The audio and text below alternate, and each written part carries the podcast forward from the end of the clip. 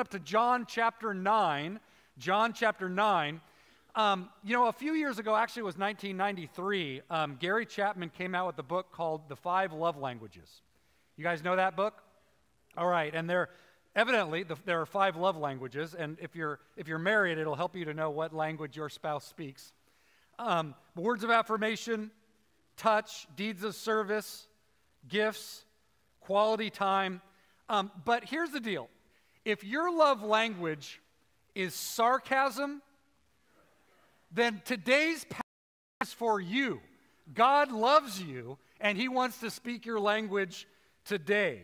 That the passage in John is full of irony, it's full of reversals, it's full of sarcasm, maybe the most that you might find in the New Testament. But John makes irony part of the way his literary device as he's telling the story of Jesus, which is one of the things that I think a lot of us resonate with. Like irony and sarcasm is kind of the language of our world today.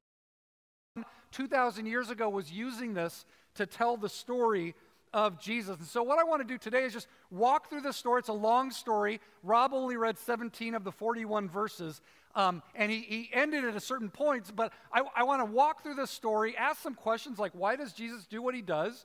It's kind of a weird way of healing someone. Um, but then, what happens after that, and what does God have for us in the example of the man born blind, who we don't know his name? We just call him the man born blind.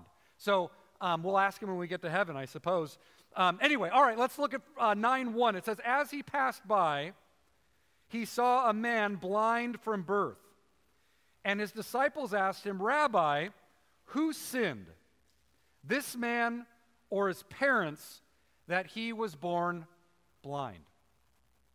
Now, you might, one of the things that we want to note just right off the bat, what his disciples were doing is essentially this notion within Judaism and first century Judaism, and even today as we read Jewish wisdom literature, that there is this kind of two paths that there's a path of the righteous and a path of the wicked. And this is what you read in the book of Proverbs. It's conventional wisdom. It's also what we, what um, theologians called retributive theology. And that is this idea that if there are two paths, the path of the righteous and the path of the wicked, and God blesses the path of the righteous and curses the path of the wicked, that if we take that, if we take that framework and we overlay it onto our world, what we would look at is that those who have been blessed and are successful and healthy have been blessed by God, and those who are struggling with maladies or with any other sort of thing, that they have gotten to that place because they are on the wrong path, and that God is retributively giving them punishment for their maladies. And what we see here, and this is important because we're going to see that the Pharisees in this passage, they adopt this mentality, um, and that the disciples are adopting this mentality, and that essentially Jesus is going to say that type of mentality is not how we're operating. If we look back, look at what he says following this. After they apply the logic of general retribution theology, they say he's blind, his maladies are punishments. What sin did he or his parents commit? And Jesus is going to reject this approach. Just by the way, um, one, of the, one of the things about the ancient world and ancient Judaism is they did believe that you could actually sin in the womb. You could commit sins in the womb. And they would use the example of Jacob and Esau as an example that Esau was a bad guy and that he's trying to grab at in the womb. Anyway, so and, and there was also a notion that if you were if you were pregnant in the ancient world and you went into a pagan temple that not only were you defiled, but the child inside of you was defiled as well. So, this is what they're getting at. They're getting at like something must have gone wrong in this process. Either he did something in the womb or his mom did something bad, and that's why he came out with this, with this malady, with this disorder. And Jesus is going to say, that's not the deal. Look at verse 3. Jesus answered, It's not that this man sinned or his parents but that the works of God might be displayed in him. And I got to just say this just one thing. It, it's not, it really is not appropriate for us to watch. This is no extra charge for this little thing. I know we're early in the sermon and application comes later, but um, it, we're really not at liberty to walk around our world and simply look at that sort of a framework. And one of the things is, as much as there's a book of Proverbs, right, in, in, in wisdom tradition, two paths the path of the righteous, the path of the wicked, and God rewards the righteous and he punishes the wicked. In wisdom tradition and in wisdom literature, you also have the book of Job, where you have the man who's suffering but is righteous, is not being punished for his sin, that there's something else at work. And you also have the book of Ecclesiastes the man who has been successful and accomplished everything but is lost. And so we, we, have, we are not at liberty. We are not at liberty to walk around and overlay that person must be a sinner and that person must be a saint simply because of outward looks. Okay? All right, sermon sermon over on that point, okay? But I just want to make sure like Jesus is going to say like, look, you guys have missed you have missed that God has a way of redeeming every malady. That every wound turns into a scar and that God can make those scars beautiful. And if you ever doubt that, just look at Jesus, who sits enthroned, scarred, but how beautiful the scars. And even if you're in the middle, I guess, look, I, I, guess we could just go off, like, I'm, we could stop with the first three verses and be done. Um, you might be in the middle of something and you don't understand it. And you got to hear this. You got to hear this from Jesus. You got to hear this. That it very, very well may be because God wants to do something to glorify Himself in your situation. And I just, three verses into 41 verses, I just want to make, I want that to, I want that to come down on us. Because we can get lost in the middle, whether it's our own wrong turn or someone else has made a wrong turn against us, or whether we're just in a fallen lost and not know. We can be walking through the valley of deep darkness. And we need to remember Psalm 23 even though I walk through the valley of deep darkness, you are with me. All right, let's keep going. This is good. All right. Anybody feeling it today? Like, I'm just, I'm feeling it, so we're just going to keep going. So, who sinned? He's like, it's not that this man sinned or even his parents. The works of God need to be displayed in him. And then he says, We must work the works of him who sent me while it is day. Night is coming. We've already seen this in the book of John. Night is, night is an allusion to when Jesus dies, it's going to get dark. And whenever anything evil happens, it happens at dark. When Judas is going to betray Jesus, it is night. When Nicodemus, who's darkened, he comes at night. Day is here. And Jesus says, As long as I am in the world, I am the light of the world. And then it says this, having said these things in verse 6. I just, you, you think about the scene like Jesus is like, they come across this blind man, and, and it's almost like Jesus is indignant. He's like, This man didn't sin. I am the light of the world. Then he spits. the great thing about no extra charge for this either, the, the verb for spit in Greek is actually the verb is ptuo. I know, it's like it actually sounds like what it is. Anyway, he spits. He spits on the ground. Having said these things, he spit on the ground, made mud with his saliva, then he anointed the man's eyes with mud. This is the second passage in a row where Jesus goes down to the ground. Somebody asked me, How many times am I going down today? Uh, we had this writing in the ground, but now he's spitting on the ground and he's picking it up and he's making mud. Disgusting. Is anybody else like this is weird, strange? And then he says, so he spits on the ground, he makes mud with saliva, he anoints the man's eyes, puts it on his face, smears it on his face. I mean, come on, this is kind of gross, everybody. Anybody? All right, okay, uh, only me. And then he says, Go wash in the pool of Siloam. So he went and washed and he came back seeing. Okay, all right. Why spit? Let's go with this. Why spit? Okay, all right.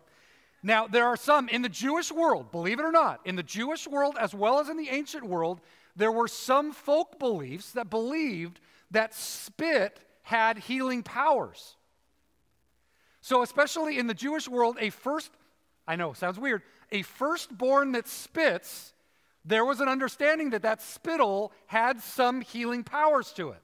Now, so those of you who are firstborn, let's not practice this right now, okay? All right?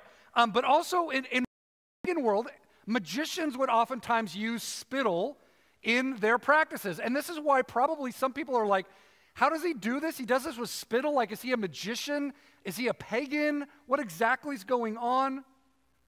There are two other places in the Gospels, not in John, but in the Gospel of Mark, where Jesus heals with spit.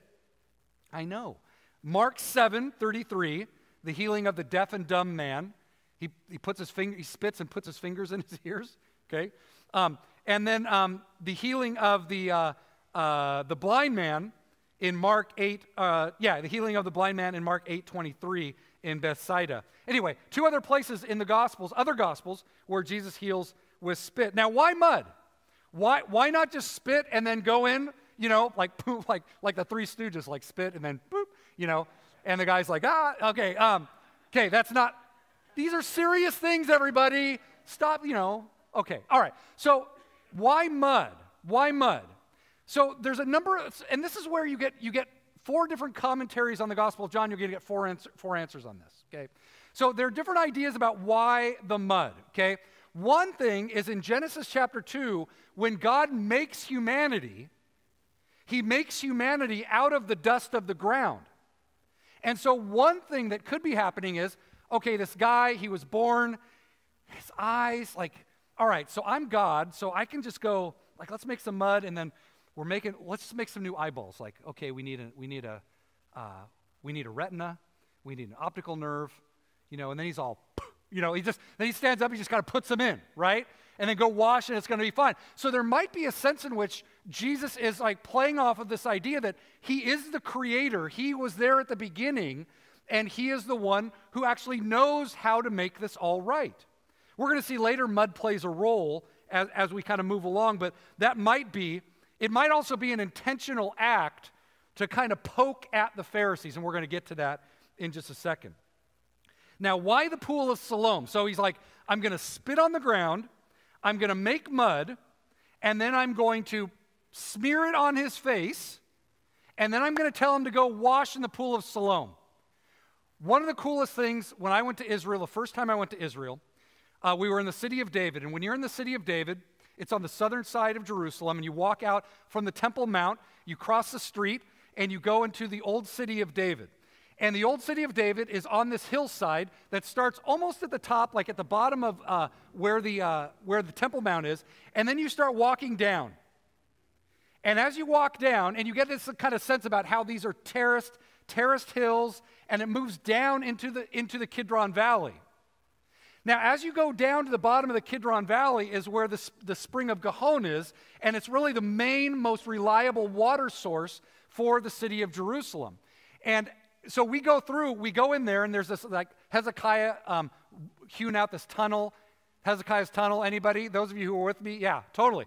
You walk through this tunnel, you've got, you know, you're, ankle deep and, and knee deep in water, and you're going through this, and it's like this 200 yard tunnel, and you're like working through. You got to have a headlamp and the whole thing, but it, it's awesome. But the first time I did that, you come out, and I was like, I told, I talked to our, our tour guide, Ronan, and I said, Where are we, Ronan? And he's all, We're at the Pool of Siloam. And I and like my you could have probably seen my head like blow off, my head just blew straight off my shoulders. Like I just, and I went into full geek mode. I'm like, oh my gosh. So now I'm like imagining this whole story because we just walked, essentially, we've walked like 800 feet descent from the Temple Mount, and it's about a quarter mile, maybe even a half mile down. And now I'm thinking about this guy, like Jesus smears mud all over this guy's face and says, Why don't you take a little hike? Why don't you walk down to the spring of Siloam, to the pool of Siloam, and wash? And it says that he does. And so I don't know exactly why he does this. I mean, maybe to create the distance and maybe to create the tension where he does it. And we do see that Jesus does these kind of long distance healings in the Gospel of John. I wonder if he just wanted to give the man an opportunity to walk up to Jerusalem and sing the Psalms of Ascent for the first time songs of thanksgiving that pilgrims would sing as they went up to Jerusalem, as he actually saw the city for the first time. Anyway, I don't know. I don't know exactly why it is, but it, it is, it's fascinating. He does this. All, it's, all that to say, he goes down, he washes, and he can see. So the man is blind. Jesus does all this. He washes, he can see. And it says then that he probably then goes home to his home neighborhood. Look at verse 7. Or verse 8. The neighbors who used to see him before, uh, sorry, the neighbors and those who had seen him before as a beggar were saying, Is this not the man who used to sit and beg? And some said, Yeah, it's him. And others were like, No, he just kind of looks like that guy. And he's like, It's me. It's me, everybody. And so he's back in his home environs, his neighbors, and those who used to see him begging. So if you were blind, they would probably, your, your people would, your, your family would probably take you out, put you on a corner so that you could beg. This was how you would make money. You didn't have any other skills that you could do. So they would put him out. And now people are like, well, this guy used to be on the corner begging, but now, like, he's walking around, he's not bumping in anything. Like, he knows what's going on. His eyes are open. Like, he's super bright. Like, what's going on? And he's like, hey, uh, here I am. So, verse 10. They said, How are your eyes opened? He said, The man who's called Jesus, he made mud, he anointed my eyes, and said to me, Go to Siloam and wash, which is exactly what happened. So I went and I washed and I received my sight. And they said to him, Where is he? And he said, I don't know. And this is the first awesome place of irony and sarcasm in the entire book. Because they say, you know, who did this? And he's uh, the man called Jesus, and this is how he did it. And he went down, and I washed, and I came back, and I could see, and they're like, Where is he? He's all, I don't know, I was blind. And this is going to be important. This is going to be important because the man cannot pick Jesus out of a crowd. But he testifies skillfully as to who he is and what he did for him. And this is going to be very important for, the, for John, the author John, who is writing this in an era when the eyewitnesses of Jesus are all dying off. And John might have been the last living eyewitness, perhaps. And there's this question about do I have to have seen Jesus in order to believe in him? And here we're going to have an example of a man who cannot pick Jesus out of a crowd, has no idea what he looks like, but his life was changed by Jesus. And he's testifying skillfully about who he is. And his awareness of who Jesus is continues to grow and grow and grow. This is going to be a very important person because he is you and I. We can't pick Jesus out of a crowd as much as you've watched The Chosen. Okay? That same guy plays Lonnie Frisbee. So, who is he? Right? Uh, he's an actor. We don't know what Jesus looked like. We don't know. But we can still encounter him. And we can still testify skillfully as to who he is, even if we have never actually seen him. And that's this man right here. Look at verse uh, 13. Uh, let's see, where are we at? Uh, yeah, so the neighbors then, look at verse 13. The neighbors decide to take the man to the religious leaders. They brought the man to the Pharisees who had formerly been born blind. Now, we don't know whether they're like, okay, we're going to take him to the Pharisees because this great miracle has happened and the Pharisees need to know about it because they're our religious representatives, or because they know that the Pharisees are really interested in what Jesus is doing because there's controversy. So this guy had an encounter with Jesus, we got to take him to the Pharisees. We don't know if they're just like excited or naive or whether they're actually like, hey, Jesus made mud on the Sabbath, and now we got to get the Pharisees to get a ruling on this. Maybe this is a way we can get Jesus. So we don't know exactly why they take him to the Pharisees, but they do. And when they had taken him to the Pharisees, it says in verse 14, now it was the Sabbath day when Jesus made mud and opened his eyes. This is the first time in the passage that we understand that it's the Sabbath. And there's a reason why this is significant because it turns out that making mud on the Sabbath is a no no. And we'll walk through why that is in just a second. So the Pharisees again asked him how he had received his sight, and he said to him, He put mud on my eyes, I washed and I see. Some of the Pharisees said, This man is not from God, for he does not keep the Sabbath. But others said, How can a man who is a sinner do such signs, and there was a division among them. And this is significant because if, if, if they as a group are trying to trap Jesus and they are divided on what they think about him, that's not going to go well. And so, what Jesus has done is by doing this miracle, he has divided them, and here's why. So, this, this idea of Jesus bending down, spitting, it's not a sin to spit on the Sabbath, but it is a sin to make mud or clay, and it breaks, uh, it breaks, so that it's not what it says in the Old Testament, but by this time, there had been secondary rules about the Sabbath that had come up that, that well meaning rabbis had made so that there would, be, uh, there would not be a breaking of the Sabbath. It's not really a breaking of Torah, it's a breaking of their secondary regulations. Now, if you want to know what these secondary prohibitions are, um, in the Mishnah, there's a tractate called um, Shabbat. And in Shabbat, it gives 42 categories of ways that you can break the Sabbath. Okay?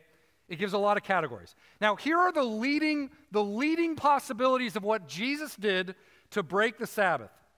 One of the prohibitions is you cannot knead things. Not knead like I want it, I need it, but like with bread. You can't knead bread. And that probably by, by spitting and making mud, he does some kneading. Okay? That's one, that's one possibility of what they're talking about. Okay? The other, the other issue is there's uh, mixing is the same thing. You can't mix. You can't mix. I feel like I'm doing a dance up here, right? Okay. You can't mix. Uh, one of the other things is you can't actually, technically, there are prohibited classes of anointing people with things on the Sabbath. And you're like, where is this in the Old Testament? But these are traditions that arise over the years, okay? Also, it is prohibited unless a life is in danger, it's prohibited to heal on the Sabbath. We see this in the Gospel of Mark that he heals the man with the withered hand, and it's on the Sabbath, and they're like, Why'd you do that on the Sabbath? He's like, Why not give life on the Sabbath? Like, what's wrong? Like, and this gets into the issue about like, there's this, this guy can ne- has never seen before ever. And he's standing before saying, Jesus healed me, and they're like, He broke the Sabbath. And we're getting into these, we're getting into this irony of that the man who's blind is starting to see clearly. But the people who say, I can see clearly, their vision is getting cloudier and cloudier towards Jesus. This kind of, um, this, this idea of, of like uh, these secondary prohibitions, it kind of works like this like uh, a bunch of rabbis sit around and they're like, okay, okay, uh, don't break the Sabbath. Yeah, don't break the Sabbath. Don't break the Sabbath. What does it mean to break? No work. No work on the Sabbath. No work on the Sabbath. What does it mean to work? Okay, well, what did we do when we were in Egypt? We were slaves in Egypt. Yeah, we were slaves. Don't, don't do that on the Sabbath. You had to work on the Sabbath. What did we do? Uh, we made bricks. Okay, what do you, how do you make, no making bricks on the Sabbath? Yes. Amen. No bricks on the Sabbath. Well, how do you make bricks? Well, you gather straw. Okay, no gathering straw on the Sabbath. Okay, what else do you do to make bricks? You make mud. No, okay, no making mud on the Sabbath. So it's all these like derivative ideas. Like we don't even want to get close to breaking the Sabbath, so no mud making. And so Jesus is like, hey guys, I'm going to make some mud. And I'm going to take my chances with the Lord. Right? Like I'm going to give life. So this idea that he's not actually breaking the actual Torah Sabbath, he's breaking these secondary regulations. And what this does is it brings these, these religious leaders to this point of division. He doesn't keep the, our Sabbath, but he can't be a sinner. His signs are just too impressive. And this is another example. Remember, we talked about in the Gospel of John the idea of signs. Signs oftentimes don't save people who see the signs, signs oftentimes just confuse people. And that's what we see here. The sign has not provided more clarity as to who Jesus is. For some, for some it has. But for others, it is starting to cloud their vision. His, Jesus and the sign has divided them. And as the Pharisees' sight gets more and more cloudy, what we start to see is that the blind man is going to start seeing clearer and clearer. Remember what he said? They're like, Where is he? And he's like, I don't know. Well, he's going to start to get clearer. Look at, look at verse seven, uh, look at verse 17. He said to the blind man, What do you say to him? Oh, so in verse 17, they're asking these questions about, like, he, how did he open your eyes? And they finally turn to the blind man and they say, Well, what do you say about him? Like, we're divided. What do you say about him? And he's like, a prophet? Like he, like he's he's he's bet he's a good guy. Like he's a, he's a really good guy. He's not a bad guy. Like he's a prophet. And then they find the man's parents to confirm his identity because they're like, well, maybe he's maybe he's like just pretending to be the man born blind, or maybe he he like maybe he wasn't born blind, so let's call the parents in. And the parents are essentially like, look, we don't want to say anything bad that's going to get us banned. Like Leave us out of it. He is of age, is what they say. He is of age. Verse 18 the Jews did not believe that he who had been born blind had received his sight till they called the parents of the man. Is this your son who you say was born blind? How does he now see? Well, this was our son. We know he was blind, but how we see, we don't know. Like, you got the wrong people. Like, ask him. He's old enough. Essentially, what they're saying is that bar mitzvah, he can be, uh, he can be his own witness here. He's old enough to witness in court. They're like, we just don't want to get in trouble. Therefore, ask him, he's of age. So the man has gone from I don't know to he's a prophet. But what we're going to see is this guy's this guy is just getting warmed up and the more and more clearly he sees the more and more bold his testimony is, I think it's the great irony is like, they're like, we need to catch Jesus in the act of breaking the Sabbath. Do we have any witnesses? The only guy who could witness that he broke the Sabbath was blind at the time. Like it's, they're just like we we're I, this this whole thing is just throwing them all off. So for a second time, verse 24, they call the man who's been blind. They said to him, "Give glory to God," which is essentially saying, "Okay, tell the truth. We know this man is a sinner. And then he says this Whether he's a sinner, I don't know. One thing I do know I was blind, and now I see. And then the next great sarcastic comment, maybe the, the, the mother of all sarcastic comments. Verse 26 They said to him, What did he do to you? How did he open your eyes? And he said, I told you already, and you wouldn't listen. Why do you want to hear it again? Do you want to become his disciple too? I mean, it is awesome.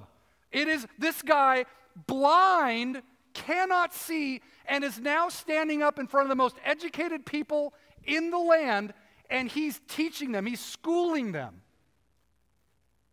I don't, you guys don't know, I don't know, but one thing I do know I couldn't see, and now I can. And I want to become his disciple. Don't you? And the readers, as we as readers are like, what? This is awesome. And the, but the Pharisees are like, what do we, we, we, we have no witnesses. We can't answer this guy. We can't, we can't trap Jesus. And then it just gets adversarial after that. The more blind the Pharisees get, the more the man sees. Verse 29 We know we know that God has spoken to Moses, but as for this man, we do not where he comes, know where he comes from. And that's so they're saying, like, you want to be his disciple. We're disciples of Moses. We know about Moses. And the guy's like, Really? You do know about Moses? Like, he goes, Well, here's an amazing thing. You do not know where he comes from, but he opened my eyes. We know, and this is when he just he's on a roll. He's like, We know that God does not listen to sinners, but if anyone is a worshiper of God and does his will, God listens to him. Never since the world began has it been heard that anyone opened the eyes of a man born blind. There's no example in the Old Testament of someone being healed from blindness, from congenital blindness. As a matter of fact, healing, there, there really are only like one, maybe two examples of someone being healed of blindness in the Old Testament. But it, the blindness is, there's all kinds of healings in the Old Testament, but blindness is not one of them. As a matter of fact, in the book of Isaiah, when Messiah comes, one of the things it says is that the eyes of the blind are going to be opened. Which is ironic because the same people who have studied those passages have been blinded to them. They can't see. They said, if this man were from God, he could do nothing. Or he says, if this man were not from God, he could do nothing. And then they, they basically go back to what the disciples originally said is that retribution theology. You were born, for, you were blind from birth. You're, you were born in utter sin. What are you, how can you talk to us? We're on the right path. You, for some reason, you must have been on the wrong path. Like they get back to name calling. And they cast him out.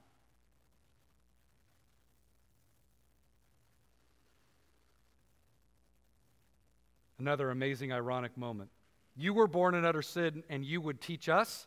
And we as readers are like, yes. You should listen. They misunderstand the issue of sin. The man is teaching them. The light is shining on them. Jesus says, I am the light of the world, and the light is shining. And one of the things that we're seeing, when the light of the world shines, it will illumine for some, but it will blind for others. That some people, their eyes will not be opened.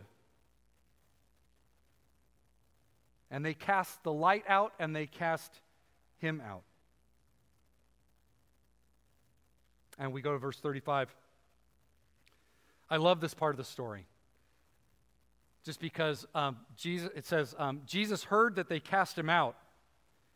And so what Jesus does is he goes looking for the man.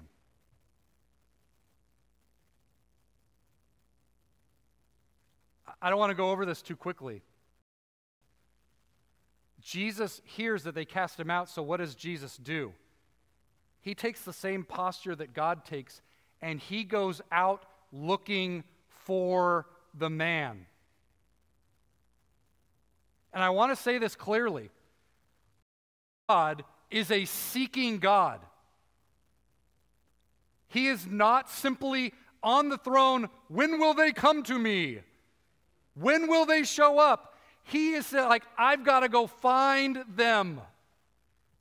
I love them. I have to go find them. And Jesus hears this guy's out. And so what does he do? Jesus is going out to find. Our God is a seeking God, our God is a finding God. I love in the story of the prodigal son in Luke chapter 15 that it's not that the son comes home, the father runs out to him. And when it says later on with the older brother, the older brother's like, Why are you celebrating? He's like, My son was lost, but I found him. God is after you. He's looking for you. He's out fight. He wants to find you. This is the posture of Jesus. I think sometimes we just go over this, but Jesus hears this guy gets cast out, and he's like, I got to go find this guy.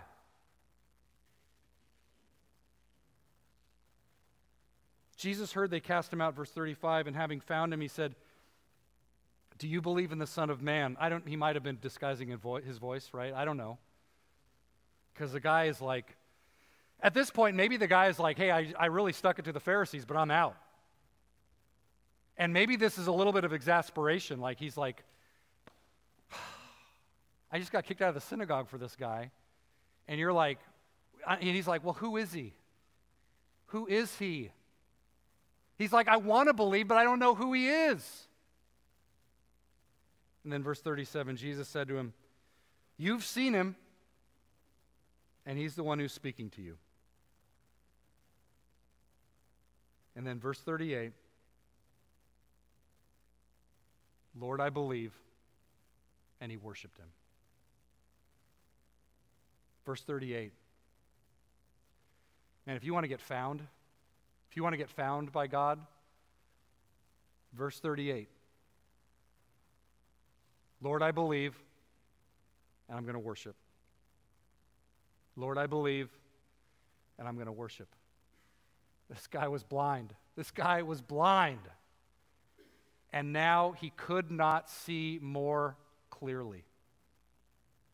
And as his sight is sharpened, the Pharisees and religious leaders' sight is being clouded.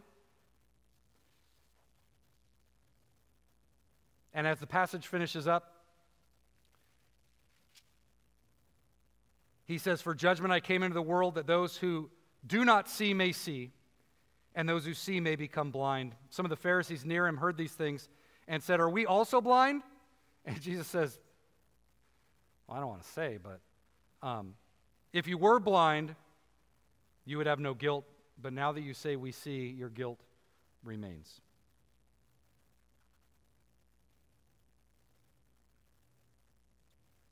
I love that Jesus still cannot pick Jesus out of a crowd, but he is still skillfully testified as to who he is. And as soon as he has the opportunity to meet Jesus, he believes in Jesus. I think this person, and we've already alluded to it,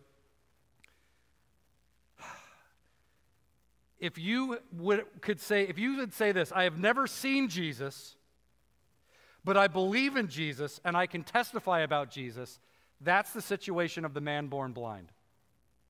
And John, what we're going to see later on in the Gospel of John, John is going to be praying on the night that he is betrayed before he goes to the cross.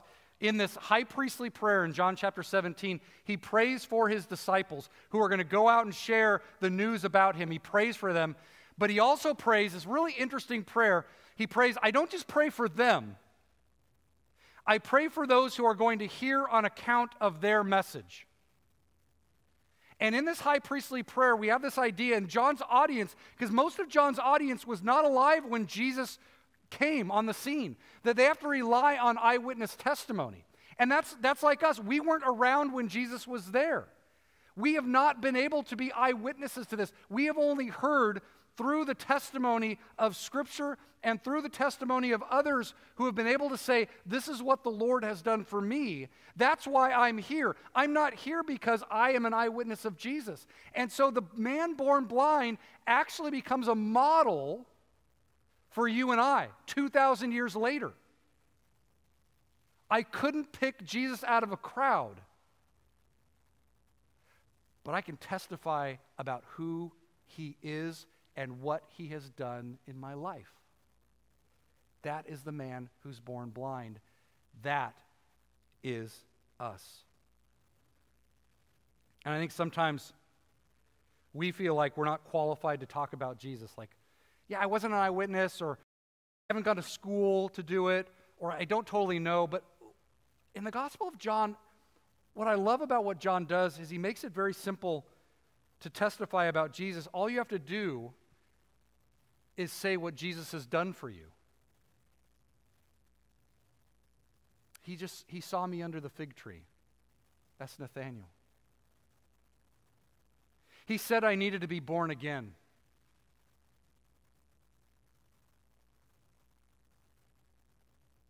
He told me everything I've ever done. The woman at the well. He healed my son, the official who meets him in Cana. He told me to pick up my mat and walk. The man at the pool of Bethesda. I heard him say, If anyone is thirsty, come and let him drink. And now this man. I was blind, and now I can see. That's testifying about who Jesus is. And I think I've said this from here, from the, the pulpit before, but I think, I think for all of us, it deserves a reflection to say, what is, if there is one sentence that you could have, like, what has Jesus done for you? What has Jesus done for you? And just to reflect, and it might not be the easiest thing to come up with, but look, I think, like I said for me, I, what has Jesus done? I, Jesus has given me purpose in my life. Things just seem to make more sense with Jesus. He forgave me of all my sin. In my most desperate moment, I cried out and he was there.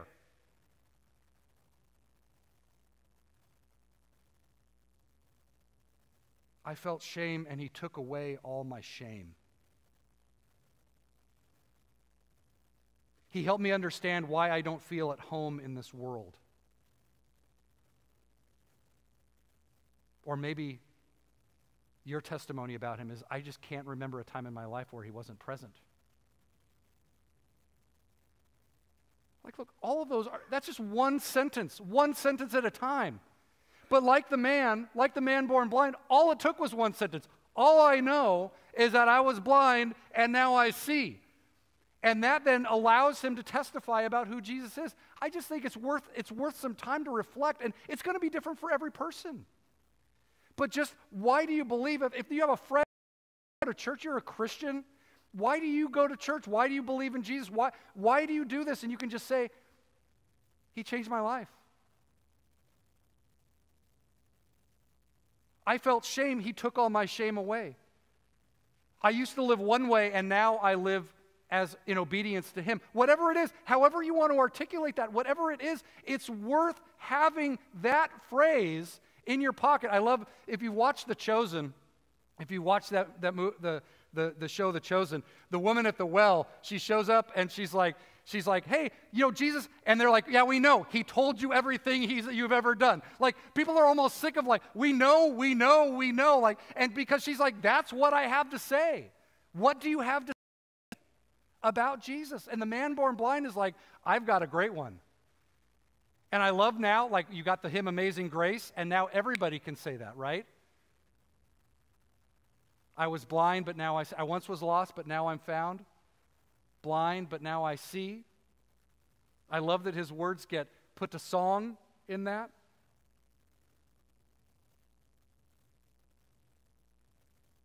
And I do think that even the as I talk with students and as I worked as a youth pastor for, for years, and even at Biola, and people are like, look, I, I grew up in a Christian family. I don't feel like I ever like walked away from the Lord. I, I just, I did all the right things. I, I think actually, I think it's an awesome testimony to say, I can't remember a time in my life where he wasn't there.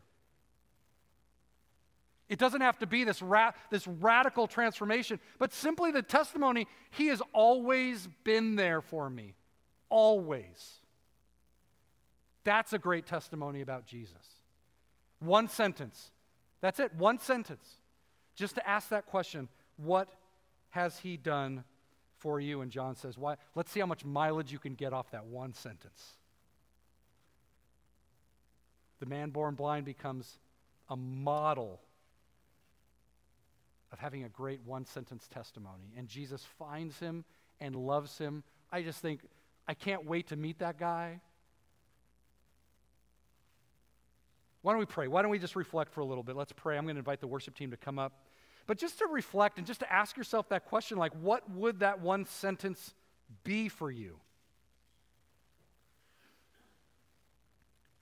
And maybe even just to write it down. Write it down on, on your bulletin or in your Bible. Like, what is that one sentence? What has Jesus done for you?